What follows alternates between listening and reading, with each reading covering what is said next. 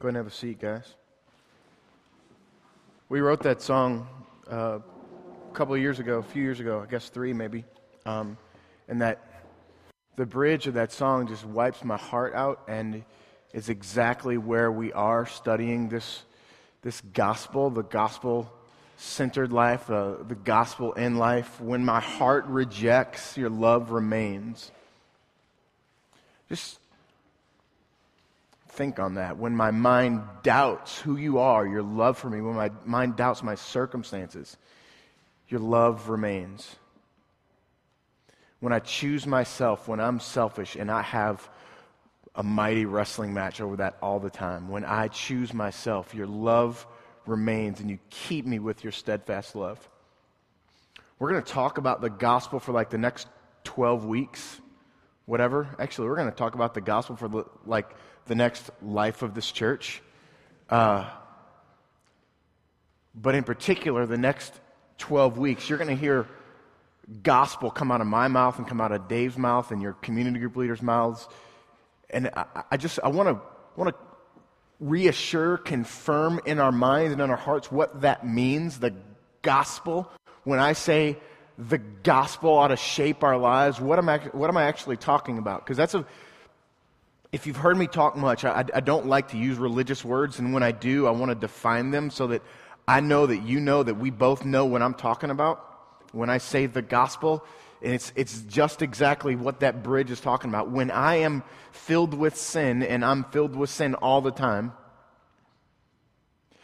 the love of God still remains and still changes and still is effective in my life. Because here's the, here's the thing I'm messed up, you're messed up, and my messed upness makes your messed upness even worse, and you're, we rub up against each other, and, and this world is broken, and we have pain, and I'm, I'm back there in the back when you guys, like the last, the, the second song, I'm back in the back, like stretching my back because my back just really hurts. And because, and you guys probably have little pains in your life and stuff, and we live in a broken world where we have physical pain, emotional pain, relational pain, and all that stuff, and that's the effect of sin that's here in this world. Whether you realize that or not, the, the death and brokenness that happens in our world is because of the, the, the presence of sin. But the gospel says that in the midst of, of all of that brokenness, all of, of my brokenness rubbing up against yours and yours rubbing up against mine and making that worse and the exponential nature of, of that and the brokenness of this world that it's cold one day and hot the next and windy one, just the weather, it just the brokenness of, of all of that, God has stepped into that and redeemed it all. So that at one point, there will be no presence of sin. There will be no presence of brokenness. There will be none of that. And we will experience true, peaceful shalom and grace. And, uh, and, and it will be mighty and powerful and awesome. And, and so when I say the gospel, when Dave says the gospel, when your community groups say the gospel in the next 8, 10, 12 weeks, whatever it's going to last with some of our days off and whatever. That's what we're talking about. We're broken, God redeemed. We glory in that. One of the other lines in that song, let the bones of you broken rejoice. Let them glory in their low place, because they have caused me in the midst of my brokenness to look up and see the beauty of who you are. That's the gospel, and that's where, where we want to get to throughout this series. Um, when I was a kid, the only thing I wanted to do was be the shortstop for the St. Louis Cardinals. Uh, and when I was a kid, the shortstop for the St. Louis Cardinals was Ozzie Smith. Um, and I wanted to be Ozzie. He was little. I was little. Uh, he wasn't very strong. I wasn't very strong. All those things. I really connected with him. And, and he made himself a really good player. He made himself a great defensive player through practice, through practice, through practice, through repetition. And so I wanted to be the shortstop for the Cardinals. And I was on a, a baseball team as a kid that was, that was pretty good. We played like 60 games a summer and, and like all the time, obnoxious amounts of, of baseball. If my kids wanted to play that much, I'd be like, no way, we're not doing that. But my parents did. Uh, so I went to my coach. He's a really good coach. And I said, I want to I wanna be an infielder like Ozzie. I want to, what, what can I do? Help me learn to be a, a good player. And he said, the key to, to, to being a good infielder, a great infielder, to being a fantastic defensive player is repetition. And here's what you can do I want you to go, uh, go to a park, maybe go to your basement if your parents say it's okay, clear out a spot and take a ball and a glove and just throw the ball against the wall and scoop it up. Throw the ball against the wall and scoop it up. And so I do this every day for like an hour at a time.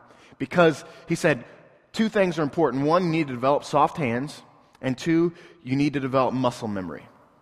And soft hands is, he told me to, to scoop the ball. Don't just let the ball come in your hand, but to, to scoop it, to cradle it, to make it soft so that it's not bouncing hardly off your hand. And So here I am every day for at least an hour, throwing the ball against the wall and softly scooping it up because he's trying to develop in me soft hands and muscle memory. And that's what Ozzie did. That same drill, he threw a ball against the wall and scooped it up, threw a ball against hours and hours, hundreds, thousands of times a day, so that in the midst of a game, Ninth inning, two outs, ground ball comes to Ozzie, and there's he doesn't even have to think about it. It's just muscle memory for him that put my glove down, I scoop it up, I gentle, I cradle it in, and I throw it over. And or when there's a runner bearing down on you in, in a play, and and and he's like, there's pressure, you're you're afraid you're going to get clobbered by this runner coming down, and you you scoop it up very softly, very gently, and it was I was able to do that, and Ozzie was able to do that to this great extent because of this repetition, this muscle memory, this always an hour every single day throwing it and scooping it up, throwing the ball, scooping it up, throwing the ball, scooping it up. I wore a, little hole in, like a, a, little spot in the basement on the wall and on the floor where the ball kept bouncing and, because I could do it the same spot every time. Wall, floor, glove, wall, floor, glove, over and over and over and over and over again. And that concept is why you hear all the time out of, out of our mouths and will specifically for the next Gospel in Life series hear this phrase applying the gospel to your life, applying the gospel to your life. And, and now we begin to, to see the series, the point of it is that how that works in practice. Because when life presses in, that runner bearing down on you, when it's the ninth inning, when life is really intense, we need to have the muscle memory of the gospel poured into our hearts so that our immediate response is not one of self centeredness. It's not one of, of doubt. It's not one of anger. It's not one of retaliation. It's not one of bitterness. It's one of the gospel. And we have to, to continually pound that in our heads and press it down as far as we can into the very fabric and core of who we are. And that begins to, to inform our response to the brokenness of this world. Does that make sense? At the beginning, I'm talking about my brokenness rubs against your brokenness and makes you even more broken. When we have the gospel pressed into us, when your brokenness rubs up against my brokenness, gospel is my response. Love is my response. And that's the gospel in life. And the, we'll, we'll talk about that in, in a second, but I want to, the thing that I want to press upon everybody as we embark on this series, the banner over us is we can get lost in the minutia of a phrase of a of a Bible story we're reading about, but ultimately what we want to say is this is how you live the gospel in your life. This is how when you interact with your neighbor, when you interact at your workplace, when, when you interact with your own sin, when you interact with, with your spouse, when you interact with at your school, and all these things, when you interact, this is how you apply the gospel in your life. And that's the, the core of what we want to get to. So I want to bring us to, to four or to three stories this morning. Uh, in three stories, one in, in three different gospels. Uh, and the gospels are, are filled with the gospel, ironically enough. Uh, so, first, turn it to John 4. This is a very familiar story. And, and I think that probably all three of these stories that I'm going to talk about this morning are probably going to be very familiar to you. Please forget about what you know about each one of these stories. And let's look for the gospel. All right? Forget about what you know or what you think you know about each one of these stories, and let's look for the gospel. The story in John 4 is the woman at the well. You guys have probably all heard this before. I'm going to read the first uh, from 4 to 9. And he, that's Jesus, had come, had to pass through Samaria. So he came to a town of Samaria called Sychar, near the field that Jacob had given to his son Joseph. Jacob's well was there, so Jesus, wearied as he was from his journey, was sitting beside the well. It was about the sixth hour. There came a woman of Samaria to draw water, and Jesus said to her, Give me a drink. For his disciples had gone away into the city to buy food. The Samaritan woman said to him, How is it that you, a Jew, ask for a drink from me, a woman of Samaria? for Jews have no dealings with Samaritans. I want to pause there just for a second and, and, and help us to see the gospel. First, go back to verse 4. This is a real simple, we think it's a stage setting verse, but there's a, there's a phrase in here that I want us to connect with. And he had to pass through Samaria, had to pass. That phrase, had to pass. The Greek translation there, in the what us to, to understand the, the full domain and the context with which this word appears in other domains, this word appears some, some, some like seminary language stuff, is this. It's not that he had to go through this area. Like for me to walk out of this door, I have to pass through this area. That's not what this is talking about. This is a, a providence of God sort of had to. Does that make sense? Like, because Christ was living in the will of God, that was what forced him to pass through this area and interact with this woman. Okay? So that's much bigger than I got in my car and I, I had to pass by Florissant Road and I had to pass by Lindbergh and I had to pass through by Charbonnier to get here this morning. God has ordained this event to happen. And I, I, want, I want you to see this when we are trying to apply this gospel in life. God has ordained relationships in your life.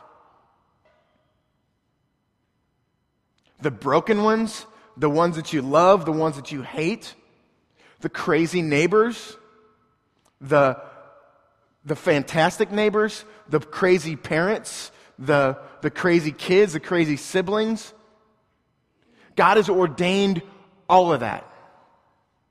Every single piece of it, God has had you pass by that.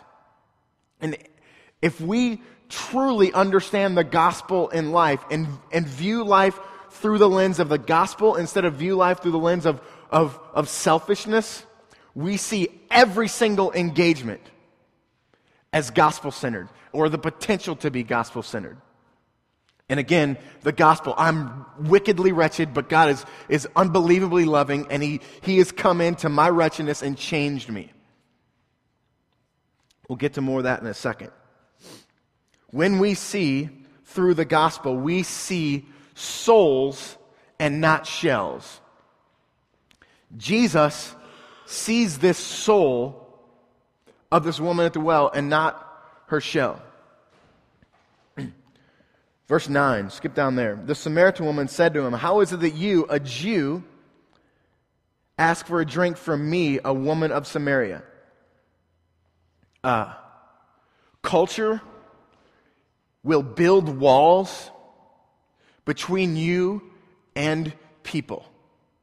There are walls that are built up between Jesus and this woman. The first one that they talk about there in verse 9 is the fact that Jesus is a Jew and this woman is from Samaria. And there is a bitter rivalry, hatred that happens between Jews and, and Samaritan people. The, in the reign of Claudius in, in Rome, uh, Josephus, a, a, an ancient historian, talks about wars that were fought between Jews and people from Samaria. So much so that Rome had to, had to engage and, and break up battles, break up uprisings that were happening between the, the groups. And they would even crucify people to show them that this is what, if you guys are going to fight, we're going to crucify some of your people. So Rome was, was, and Rome never got involved in anything unless there was some potential for some great battle, some great war, some, some civil unrest to happen. And so Rome would get involved in the battles between Jews and Samaritan people. And so this is a, this is a really big deal that's happening here. This is a, a very large cultural wall that is put up between Jesus and this woman at the well because he's a Jew and she's a Samaritan. But Jesus doesn't have cultural glasses on, he has gospel glasses on. So he sees through, he sees past that wall. And, and I, I want us to understand that we live in North County.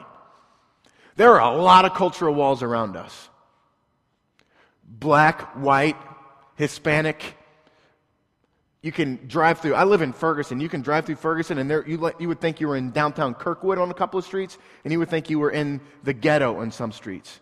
It's, there are cultural walls everywhere around us, especially here in North County. We can put on our cultural lenses and we can see those, see those walls and say, you know what, there's, we just, we're not going to really be able to connect culturally, so let's just move on. Bless you in your way. Or we can put on the gospel like Christ is here and tear down those walls, see through those walls, engage the soul of this person. Because ultimately, this woman at the well needed the redemption that Christ could offer to her. And you know what? I, I, can I be honest here? Um, as I'm preparing this this week, um, I really, really, really am comfortable with walls. And I hate it.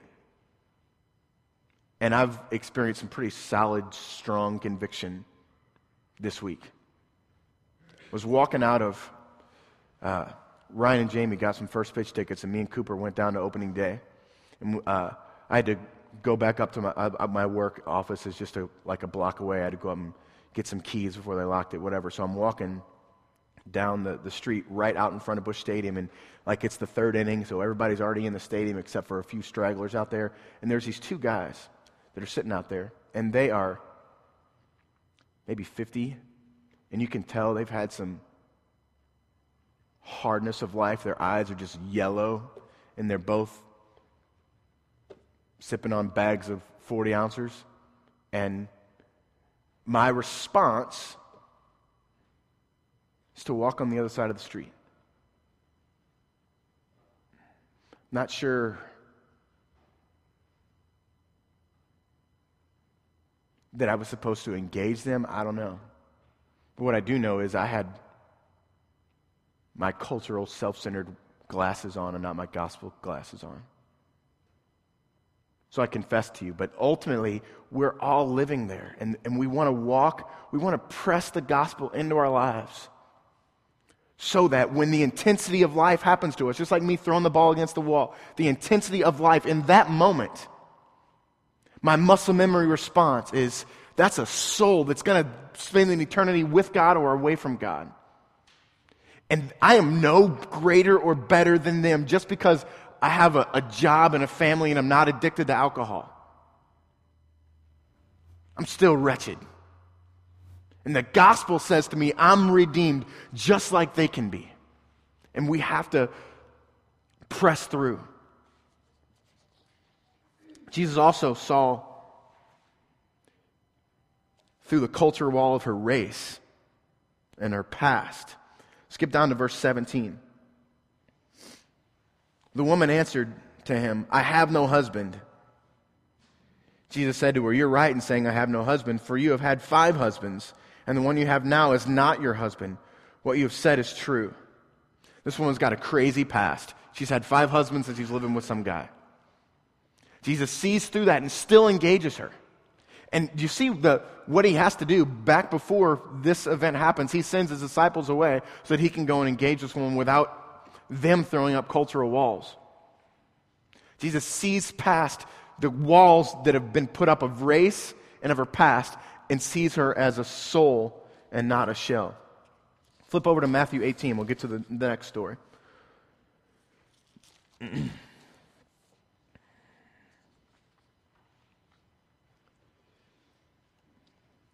Here comes some more conviction, by the way. So if you don't like conviction, stop listening. and then probably you'll feel bad about that later. Matthew 18, verse 21 says, Then Peter came up to him and said, Lord, how often will my, will my brother sin against me and I forgive him? As many as seven times? Jesus said to him, I do not say to you seven times, but seventy times seven. Therefore, the kingdom of heaven may be compared to a king who wished to settle accounts with his servants. Jesus is telling a story to, to make a point. Verse 24. When he began to settle, one was brought to him who owed him 10,000 talents. And since he could not pay, his master ordered him to be sold with his wife and children and all that he had, and payment be made. This guy's going to become a slave. This guy's going to become a slave. So the servant fell on his knees, imploring him, Have patience with me, I will pay you everything. And out of pity for him, the master of the servant released him and forgave the debt. But when the same servant went out, he found one of his fellow servants who owed him a hundred denarii. And seizing him, he began to choke him, saying, Pay me what you owe. So his fellow servant fell down and pleaded with him, Have patience with me, I will pay you. He refused and went and put him in prison until he should pay the debt. When his fellow servants saw what had taken place, they were greatly distressed, and they went and reported to their master all that had taken place.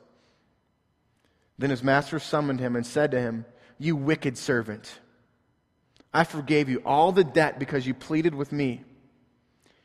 And should you not have had mercy on this fellow servant, as I had mercy on you? And in his anger, his master delivered him to the jailers until he should pay all his debt so also my heavenly Father will do to every one of you if you do not forgive your brother from your heart. Again, don't get lost in the minutiae of this story or your, your familiarity with this story and understand the gospel principle that Jesus is teaching here. Because we are so wretched and have such a debt that we could never hope to pay. And God has seen fit to forgive that debt that has to inform how we forgive people. When we see the world through the gospel, we forgive like Jesus forgives. When we look at the cross and really meditate on all that it is, the, the white knuckle clinging to a wrong that someone has put against us has to loosen. Either that or you don't understand the gospel. The gospel is, is in this story. It's exactly what this is trying to say is this is how we see the gospel in life. I want to fire, the, fire that next image up there. This is the, the cover of the book. It's kind of grainy because it's, a, it's not perfect.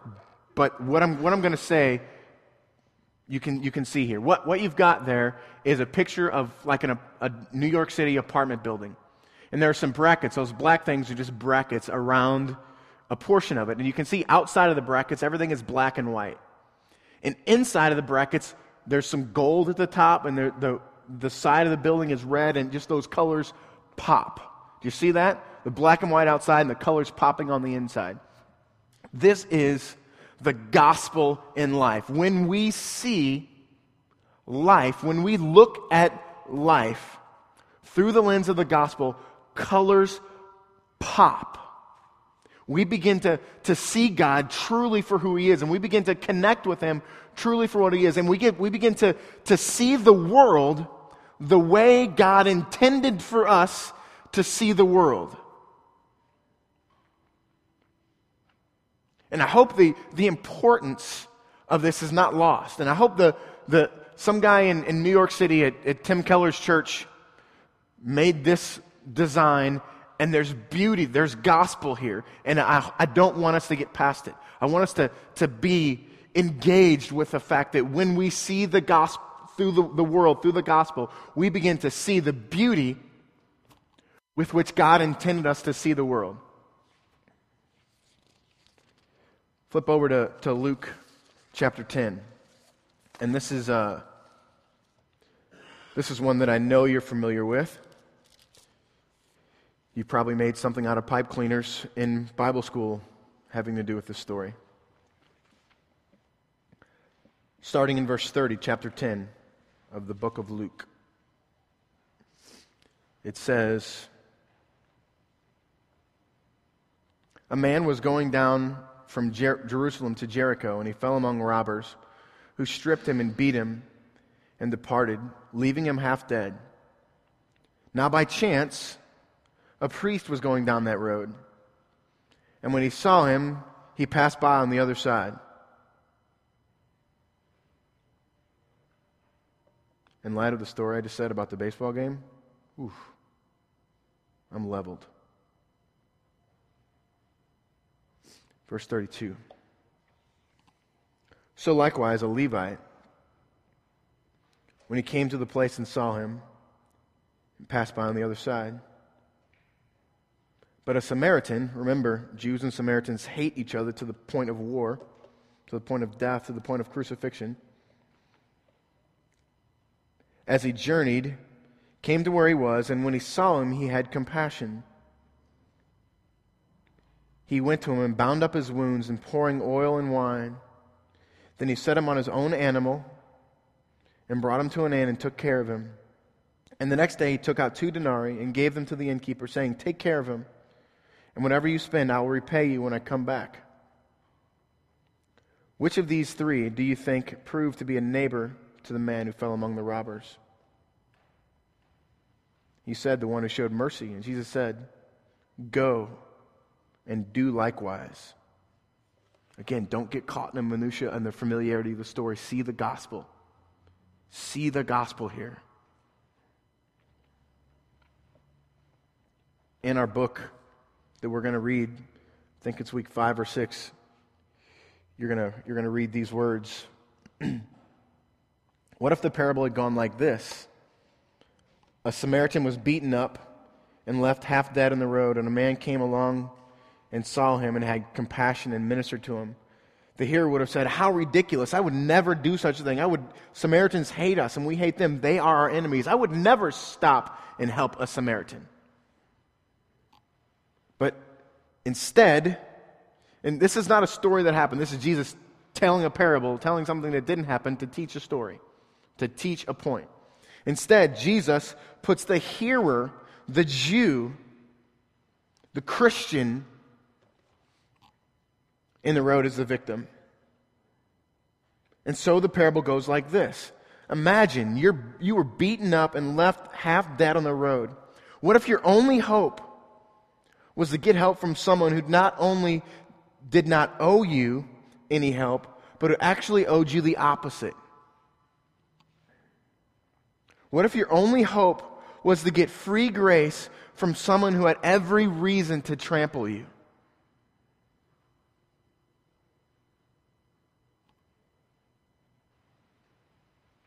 That's the, that's, that's the gospel. That's who we were before Christ.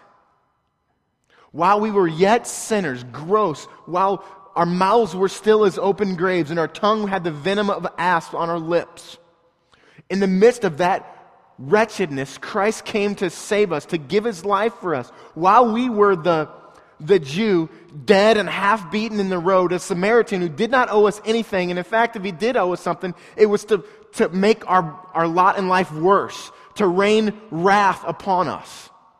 In the midst of that moment, God grabbed us, put us onto his animal, and took us and, and sheltered us, saved us.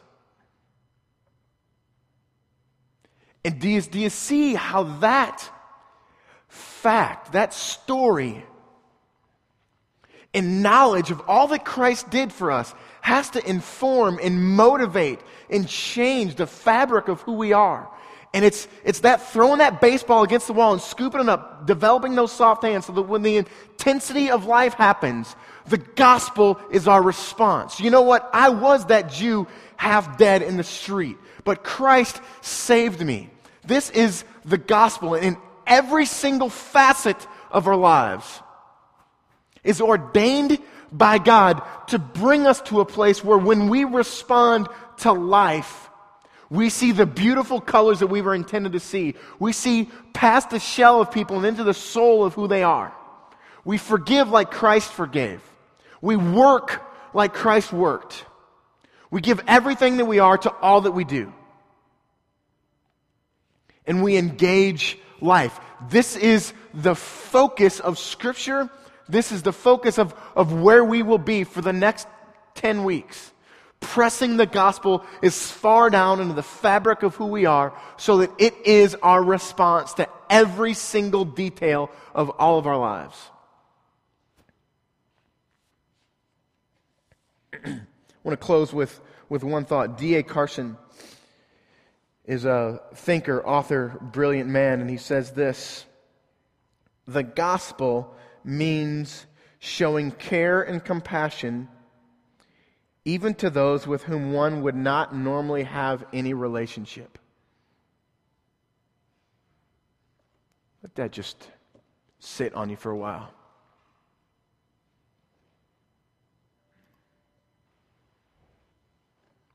Let's pray. Father God, I, uh, I come before you.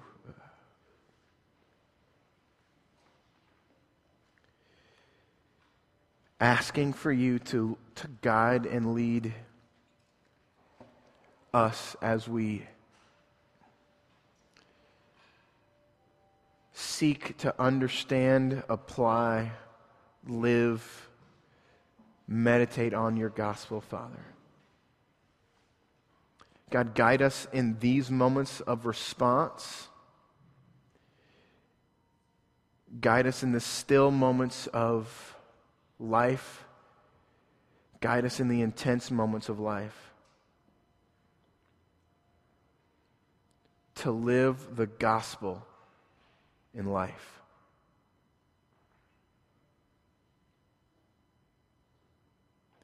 God, I pray that you would change our, our, our souls, change our, our, our outlook, change our worldview, God. Individually and collectively.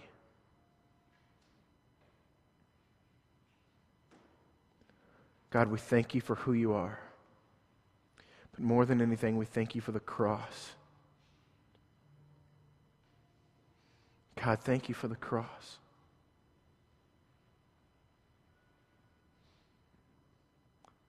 Thank you for your gospel.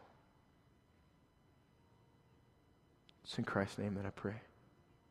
Amen.